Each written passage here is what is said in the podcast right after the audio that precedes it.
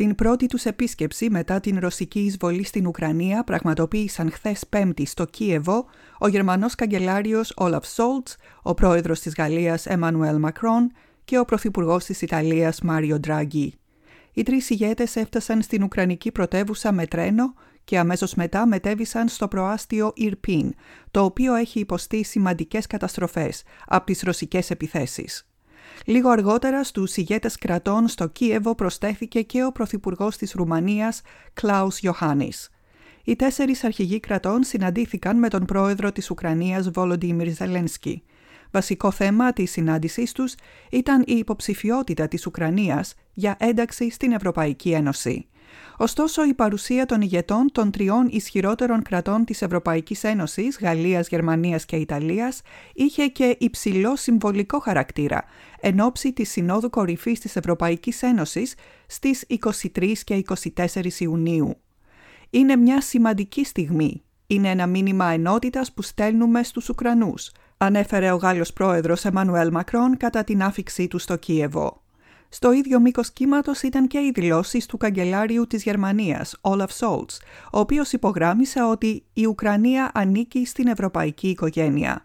Ωστόσο, δεν παρέλειψε να αναφέρει ότι η επισημοποίηση της υποψηφιότητας της Ουκρανίας προϋποθέτει την ομόφωνη συνενετική γνώμη και των 27 κρατών μελών της Ευρωπαϊκής Ένωσης.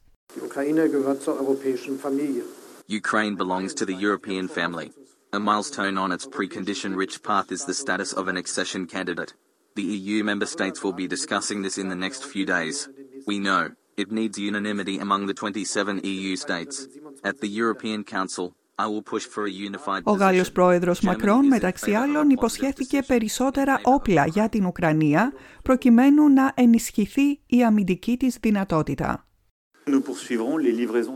We will continue to deliver military equipment, in particular Caesar artillery cannon trucks, which enable Ukrainian soldiers to defend themselves more effectively against attacks by the Russian army on Ukrainian soil. From day one, Στο καθιερωμένο βραδινό μήνυμά του προς τον Ουκρανικό λαό, ο Βολοντίμιρ Ζελένσκι χαρακτήρισε την ημέρα ιστορική, αναφερόμενο στην παρουσία των τεσσάρων ηγετών ταυτόχρονα στην Ουκρανία και οι τέσσερις ηγέτες υποστηρίζουν την υποψηφιότητα της Ουκρανίας για ένταξη στην Ευρωπαϊκή Ένωση, είπε και τόνισε ότι σήμερα έγινε ένα μεγάλο βήμα. Today is a truly historic day. Ukraine has felt the support of four powerful European states at once, and in particular support for our movement to the European Union. Italy, Romania, France, and Germany are with us, all four leaders, Mr. Draghi, Mr. Johannes, Mr. Macron and Mr. Schulz. Κατά τη διάρκεια της συνάντησης με τους ηγέτες της Γαλλίας, Γερμανίας, Ιταλίας και Ρουμανίας, ο πρόεδρος Ζελένσκι κατέθεσε προτάσεις για την επιβολή περαιτέρω κυρώσεων κατά της Ρωσίας, σύμφωνα με τον επικεφαλής του γραφείου του Ουκρανού Προέδρου. Πρέπει να αυξήσουμε τις πιέσεις στον επιτιθέμενο να συνεργαστούμε για το 7ο πακέτο των κυρώσεων με εμπάργκο στο φυσικό αέριο, έγραψε ο Ουκρανός αξιωματούχος Άντρι Γερμάκ σε ανάρτησή του στα μέσα κοινωνικής δικτύωσης. Κλείνοντας να αναφέρουμε ότι ο Ουκρανός πρόεδρος απίφθινε πρόσκληση στον Πρωθυπουργό της Αυστραλίας, Άνθονι Αλμπανίζη, να επισκεφθεί το Κίεβο. Ο κύριος Αλμπανίζη θα συμμετάσχει στην Σύνοδο Κορυφής του ΝΑΤΟ που θα πραγματοποιηθεί στα τέλη του μήνα στη Μαδρίτη.